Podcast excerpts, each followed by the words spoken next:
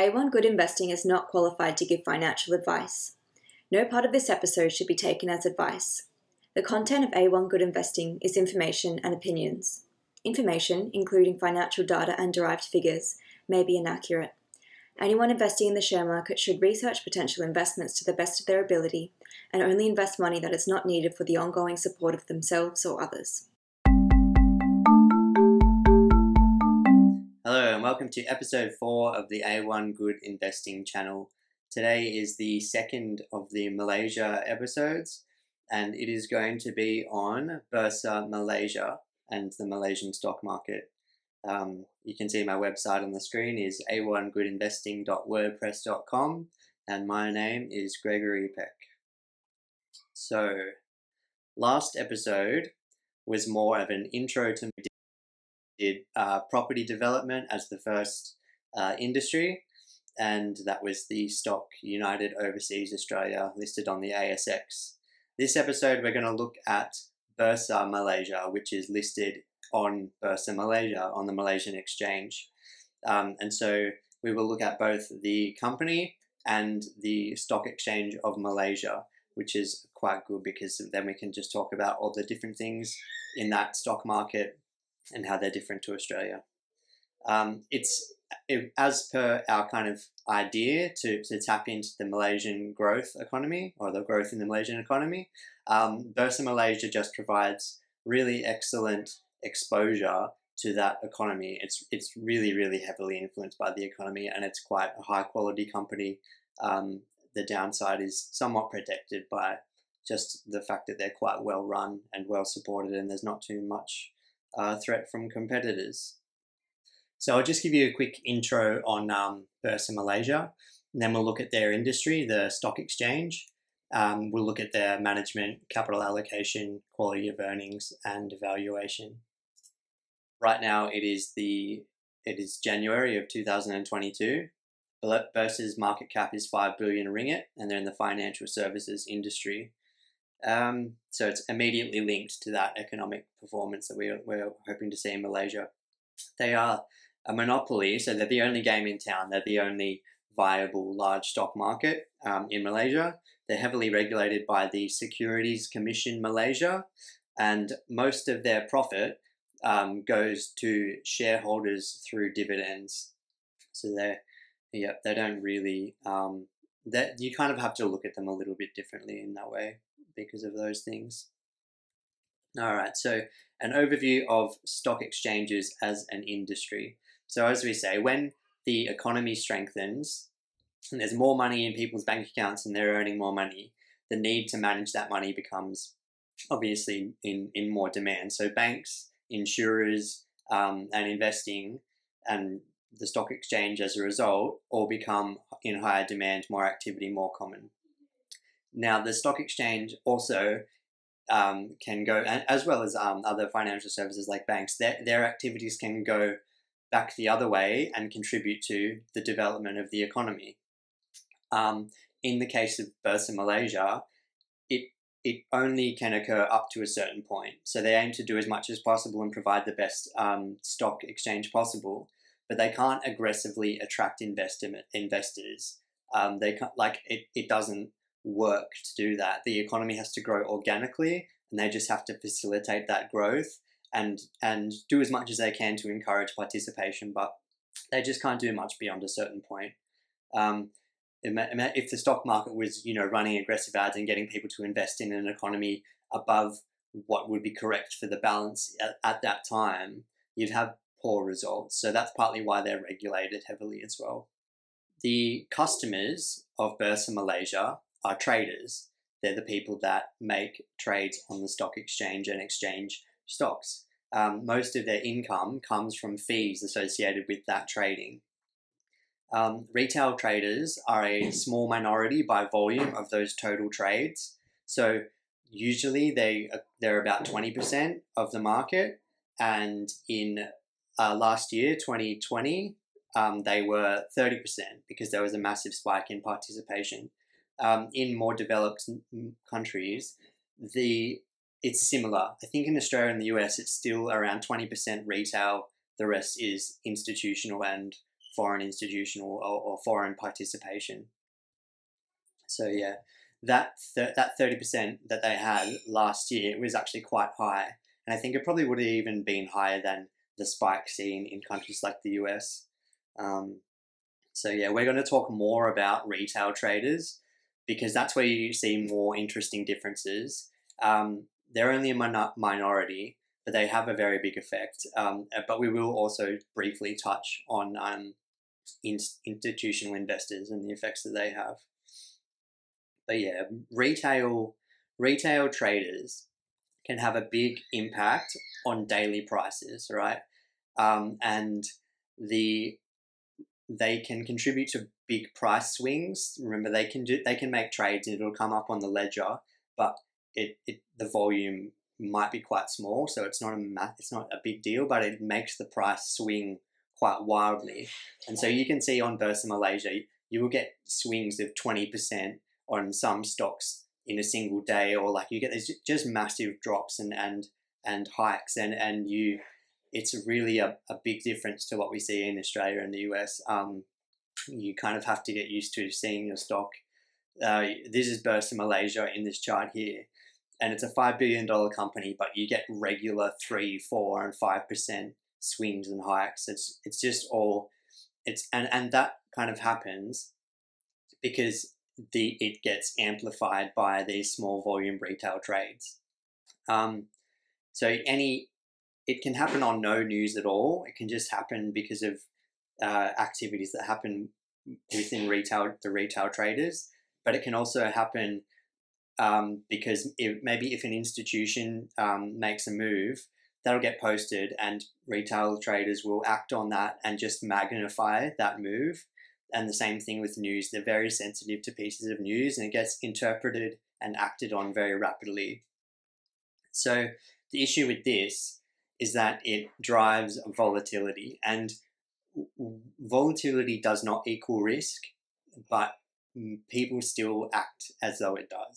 So, so that volatility tends to drive away potential market participants because they're scared of how volatile the price is, when in actual fact, the underlying businesses and the risk of those businesses going bust is is not not correl that's not the same as the as volatility. So anyway, um, retail traders. They okay. So we'll distinguish first between um, because okay, I've seen from what I've seen in observing Malaysia so far in the market is that. Um, sorry, my exposure is through a website called i three Investing and Twitter generally.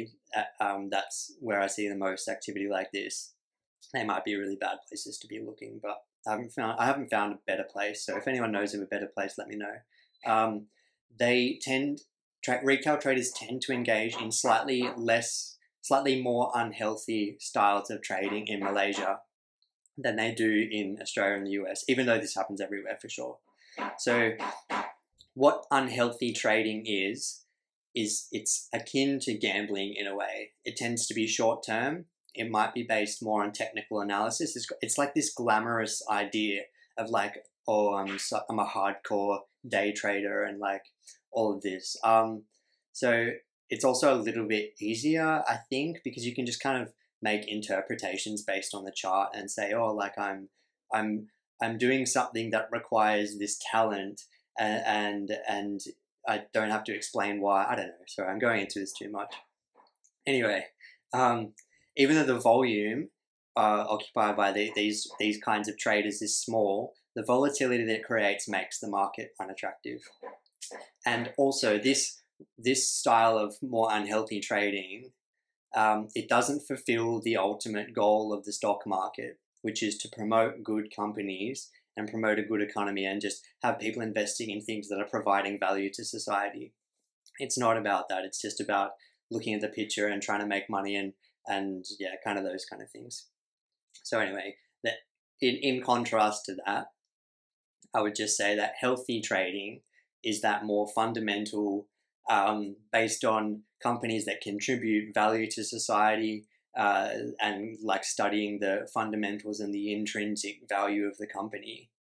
And when you have that, you obviously you can hold through a lot more of that volatility. You tend not to contribute to the volatility, and you're just investing with a lot more confidence and doing it in a way that fulfills the purpose of the stock market. But that's a big debate, and I don't, I, I truly don't really, um, yeah. Anyways, okay, so why, why, why do they have a higher contingent of more unhealthy style retail trading in Malaysia? So, first off, it's because the country is very young in its current form. It's only sixty years old. It's developed incredibly rapidly, and it's progressed in this way while being treated poorly and exploited by other um, countries and colonialists, basically. Like the the the activities and what Malaysia's had to go through have made things worse. But despite all this, they're in a really good place, and it's just very natural for the market to be the way it is and for traders to be the way it is at this stage of their development. So that's that's really the reason that there's a lot of this unhealthy trading behavior. But to look at some of the more specific reasons within this, I've got a little list here. So uh, the first reason is lack of education. So the idea, the ideas behind fundamental analysis and knowing, knowing that it's the best and why it's the best, and it, it, effectively it's, it's the easiest and most efficient way to invest. And it's healthy for yourself, you stress a lot less, and it's healthy for the economies because you're investing in good companies. But there's not enough, there's not a lot of education around this. Instead, people get kind of poor in poor education through social media. You have a lot of kind of self-serving, um, get rich quick, pump and dump, like t technical analysis um, gurus on YouTube and, and all that, that are saying, hey, like, look at this way to make lots of money in a short period of time. And the issue with this is it tends to be a little bit self-fulfilling if a lot of people are participating in, in that. For example, if if everyone sees like a cup and handle developing and then makes a trade based on that, or if lots of people participate in a kind of pump and dump style thing, it has results, and that can lead to it appearing worthwhile, so it perpetuates it. So yeah, that's the first reason. Perhaps there's a lack of education. Second reason, um, risk aversion due to financial stress. So individuals in developing economies like Malaysia may be more materially impacted by losing money. There's less of a social welfare system. They have lower savings on average. They earn lower wages on average. So losses in trading are inevitably going to be scarier, and it's going to be harder to hold through volatility. So people are more apt to just sell Um, and exacerbate volatility, but they're also more likely to fall for these um, the the people that are selling them get rich quick scams, because they because they they're just more willing to take risks. That's a that's another theory. So third third reason um, is regulatory differences, mainly in the form of the capital gains tax. So in Malaysia, and this this may not have the impact that it sounds like it does, because it's very complex and we don't we don't know exactly how things are going to pan out. But the theory is that because the, there's no capital gains tax on um, trading, there's no incentive for long-term holding. Like in Australia, we get a lower tax for holding over a one-year period. It doesn't exist in Malaysia. It might uh, not incentivize them to, to do long-term, more healthy trading. Um, It, they do have a capital gains tax on property, and it was implemented exactly for that reason. To uh, what, like you, I'm not sure how, if you're going to say the effects of that were significantly good, but I think generally they they think that the effects of that were pretty good because it correlated, at least, may not have caused, but it definitely co co correlated to the market cooling off. All right, and the last reason I've got here is a lack of interesting companies. So most of the index is oil and gas and plantations um, and other boring banks and stuff like that. So when you compare that to the U S, where you've got Google, Microsoft, Apple, all these massive, really interesting companies, the, the, the level of interest that you can generate in fundamental analysis and learning about companies becomes a bit more difficult. Um, another thing is that the, the major, the oil and gas and the plantations, they have a perceived E S G risk.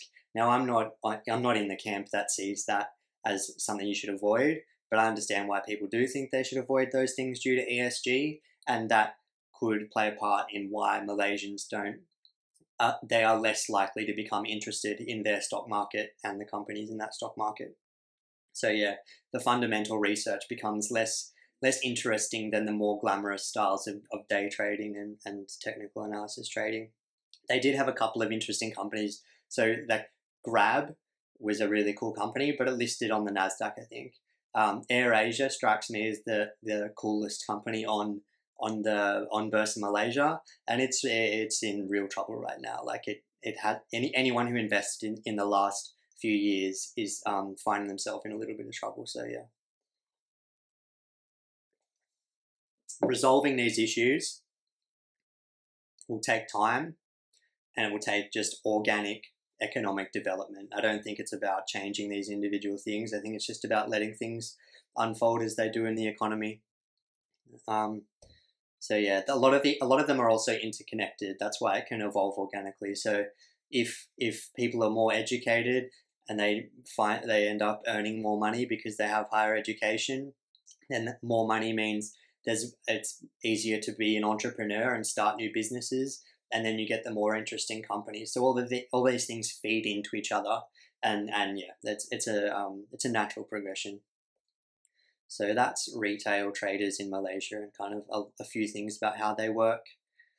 Okay, so institutional investors, their their activity is kind of more more linked to economic performance of other asset classes, like property and global equities and bonds and interest rates in the U S and this and that. So it tends to be more stable day to day. It doesn't jump around as much, but it's also kind of like a tide. It's it's out of control. It's out of the control of Bursa Malaysia, and it's out of the control of me, and I don't actually fully understand it. So I kind of view the the way that institutional investors interact with Bursa Malaysia as it's an inherent inherent risk that things in other other countries can impact the way that the um, institu institutions are investing, but it's not something that I can do anything about.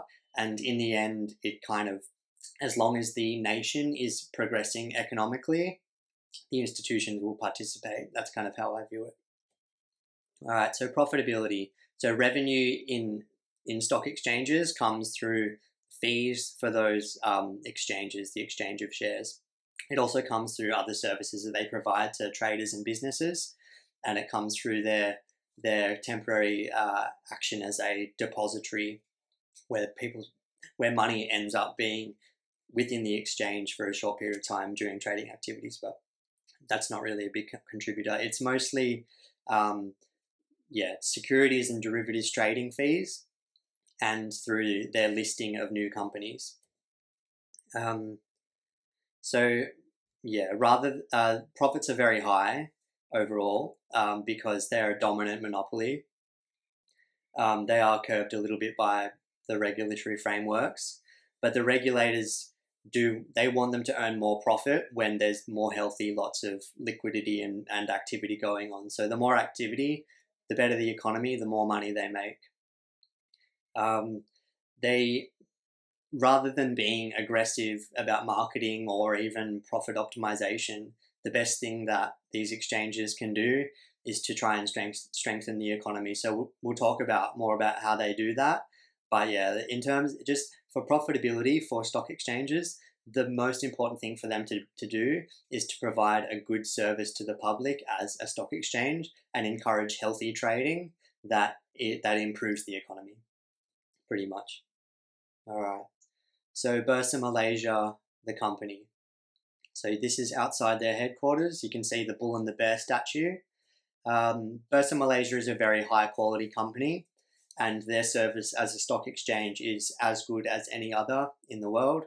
Um, and in fact, they're pretty much modeled off some of the most, um, the, the largest and best stock markets in the world. All right. So their management. Um, average age is a little bit young, which is good. Like it's not that a lot of Malaysian companies have seventy or eighty year olds as the as the median age or the average age. So yeah, they're a good age. Um, their tenure, sorry, they they have very high quality experience and education. Um, people, directors have been to Harvard, N S U, Cambridge. They have experience at companies such as Hong Leong Bank, um, government experience, just all of the highest quality companies um, in Malaysia. And they have quite short tenures. Um, and this hap this is kind of because management are recu recruited as more stewards than than like a, to drive the company forward. So they have they they ha have these short tenures in which they contribute the, their their vast expertise. Um, and this res revolving set of managers, you just get more very high quality experience um, and expertise being driven into the company, um, and they just they just tend to guide the company and make sure it's going in, in the right direction um, over time. They are very diverse, both ethnically and in terms of gender. There's a good mix. Um, most of them, except for one of the uh, directors, are listed as independent, and they have very low levels of shareholding or no shareholding. So they're just that far more objective um, style where they're just yeah periodically lending their expertise to drive the company in the right way without necessarily driving for profits. Um, key management, on the other hand, are more incentivized. They have a share grants program which um, pays them in shares, and they're they're incentivized far more in order to um, to create profits. But yeah, the the directors are more as as they would be in a public service um, or a utility, I suppose. All right. Um, and the C E O, uh, Datuk Mohammed Umar Swift, is an Australian fellow, which is interesting. All right. Management strategy. All right. So Bursa Malaysia's strategy. So Bursa Malaysia communicate their strategy. They communicate several different strategies in several different ways in their two hundred sixty-six page annual report. Uh, for comparison, Microsoft's report in twenty twenty-one was one hundred sixteen pages. And it's interesting because they are a role model, and it might explain why a lot of the companies in Malaysia have these massive reports. It, they, you just get some really, really big ones. Um, lots of information doesn't necessarily mean better information. And in fact, too much information can make it worse. So maybe they can institute like a word count or something to help with that. But as of Bursa Malaysia, their priorities are a little bit unclear, but they basically um, encourage accessibility, participation, and education around investing um, as some of their major goals. So some of the ways that they do this is first and foremost requiring transparent reporting. So yeah, this is good. It gives investors the confidence to invest and allows them access to all that information. They can analyze businesses. Um, some businesses have complained about this because um, it takes time and money to put these reports together. Um, and it can impact their bottom line if it's a small company and they're spending all this money to um, to, to make their reporting standards of the, of the right amount. But the, in larger companies, when they're complaining about this kind of thing, it may more be out of fear of people seeing the negative things about their company.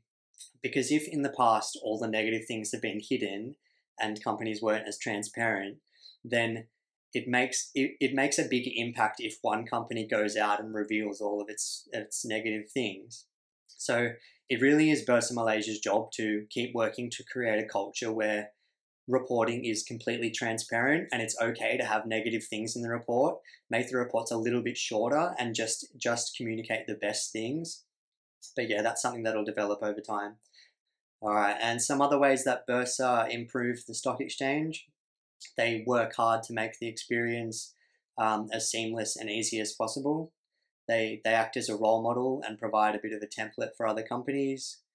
Um, They are constantly working on their online capabilities. So they had a new app come out recently, uh, which is very, very helpful in, in allowing people who want to trade on mobile, which is an increasing number of people, especially in these countries where people are going from having no computer to having a mobile phone. So having that mobile app is a really good step. Um, they have lots of education initiatives, something called Bursa Academy, which just teaches um, retail traders about about investing. They they write lots and lots of analyst reports on small and medium companies that aren't covered, just providing more and more information to the public. Um, some of the more unique things they do, unique to Malaysia, is they have a strong emphasis on Islamic markets. So they have the best Islamic, they won the award, sorry, for the best exchange for Islamic, Islamic listings in the world. And they also, also have quite unique palm oil derivatives. All right, so we'll talk about that a little bit more in quality of earnings. All right, so quality of earnings.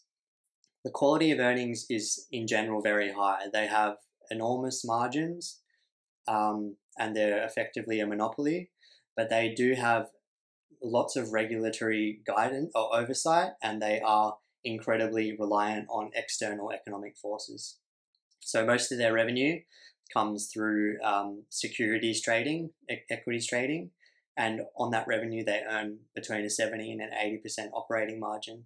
Um, their margin is higher with more trading and more liquidity due to um, the fact that they probably have overheads that get covered after a certain point, and employees are probably more efficient as you as they deal with more trades. Um, this fact, the fact that they earn more money with uh, higher levels of liquidity, is probably in line with what the regulators want, because that just means a healthier market. So they get rewarded for having that healthier market. Um, new trader participation is, is kind of on a very slight upward trend, but there was a massive spike in that two thousand twenty year. Um, part of their securities trading and what makes them a little bit unique is their that Islamic finance. So Islamic finance um, is it's a key part of their business. And it's part of these securities fees that we're talking about. It's embedded in these in this um, majority of their revenue. But what Islamic finance is, is it is finance that occurs under and compliantly with Sharia law. Um, in general, Sharia law and Islamic finance promotes high high level of value to society. It's about equally sharing risks, and there's compulsory charity donations in there, and they try and avoid societally harmful businesses.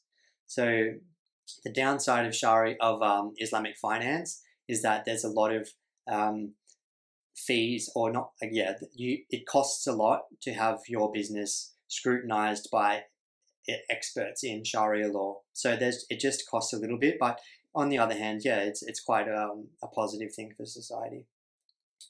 Um, this this Islamic finance revenue in overall, they're losing, they're, it's kind of contracting, but specifically with um, revenue from the Middle East and Saudi Arabia, that's a growth, um, that's growing. So that's a part of their earnings that is showing a little bit of growth. Um, in terms of their derivatives, this smaller um, derivatives revenue contribution, they earn a mere forty-five to fifty percent profit margin on that. Profit is, is volume dependent, but it's also dependent on how the premiums are set up, and in riskier environments, they're generally earning a higher profit margin. People are hedging more um, and they're willing to pay a higher premium when, when you have higher levels of risk. It's also a more, more of a steady income stream because it's all institutions that are less um, skittish than retail traders. Bursa have special uh, derivatives in palm oil. They have obviously very strong local knowledge and lots of contact with the industry. So they've set up the best best palm oil derivatives in the world, and they're denominated in U S dollars. So that's a, that's another kind of growthy way for them to attract a lot of business from foreigners and and and uh, provide something special, I suppose, to, to the to the public. All right. So as I say, derivatives overall less profitable profitable. But provide more stable income. Um, apart from uh, securities and derivatives, they have two other little income streams, which is market data, which is just providing their live prices and everything to other uh, platforms. And that's a pretty good um, income stream for them. It's growing healthily. Obviously, as you can imagine, more and more investing platforms are coming online, and is they're seeing a demand for that data. Um, and also, yeah, that those new listings. So right now, they they get fifteen to twenty-five new listings a year in their small, sophisticated markets, where they're high risk and they're only for institutional investors. Um, and they're only really getting a handful of new listings on their main market. So yeah, it's pretty flat, and that probably won't develop until the economy starts to show real signs of development, but we'll see. Um, so yeah, earnings and security, uh, sorry, earnings consist mostly of securities trading, and, and that's very dependent on the external economy, but they do have those other segments that are more reliable. All right. Um, so let's talk about the costs. Same, pretty much the same costs associated with all of their segments, and it's predominantly labor and information technology costs. Um, their labor cost may come down. They don't really talk about this that much, but they do invest in, digitize, in digitization and automation, so that labor cost may come down. It's probably the only lever they've got to pull in terms of that. Um, and they're not likely to need too many more, more substantial higher costs in the future. They don't. I don't think they're ever going to need to um, create a new office or anything. They can run everything out of that. It's it's basically a software business, you know. Um, in terms of competition, yes, they have a monopoly, but as we know, financial technology is rapidly changing.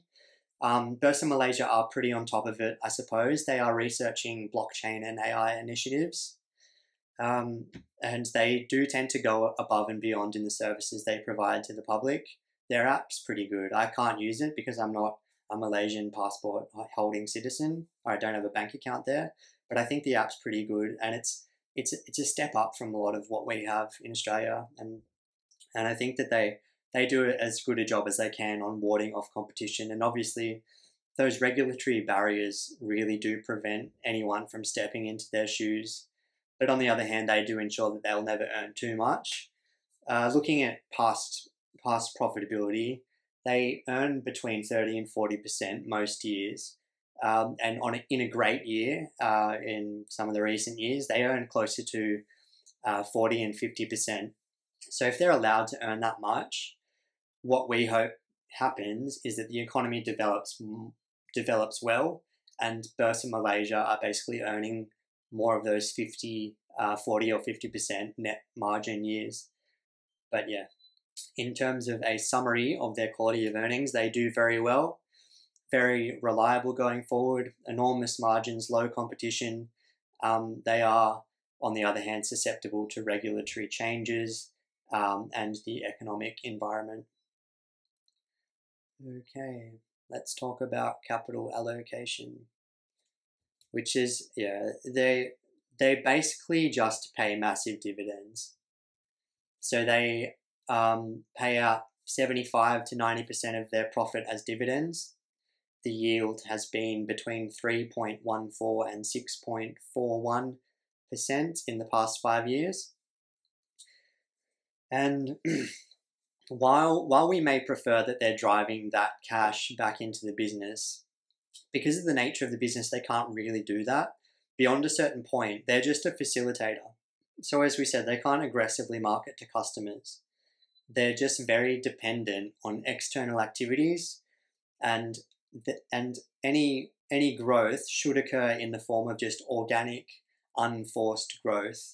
Um, plus, I guess regulators might prohibit them from driving too much into the business and, and, and earning too much money. So there's that to consider as well. But yeah, they have relatively small capital um, allocation into their core capacity.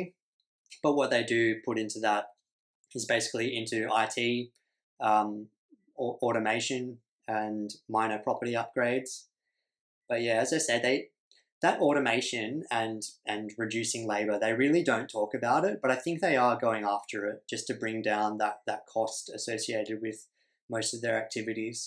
Um, and it's probably the biggest, yeah, as I say, the biggest lever they can pull in terms of profit optimization. Um, one of the biggest spends recently was developing that that Bursa Anywhere mobile app.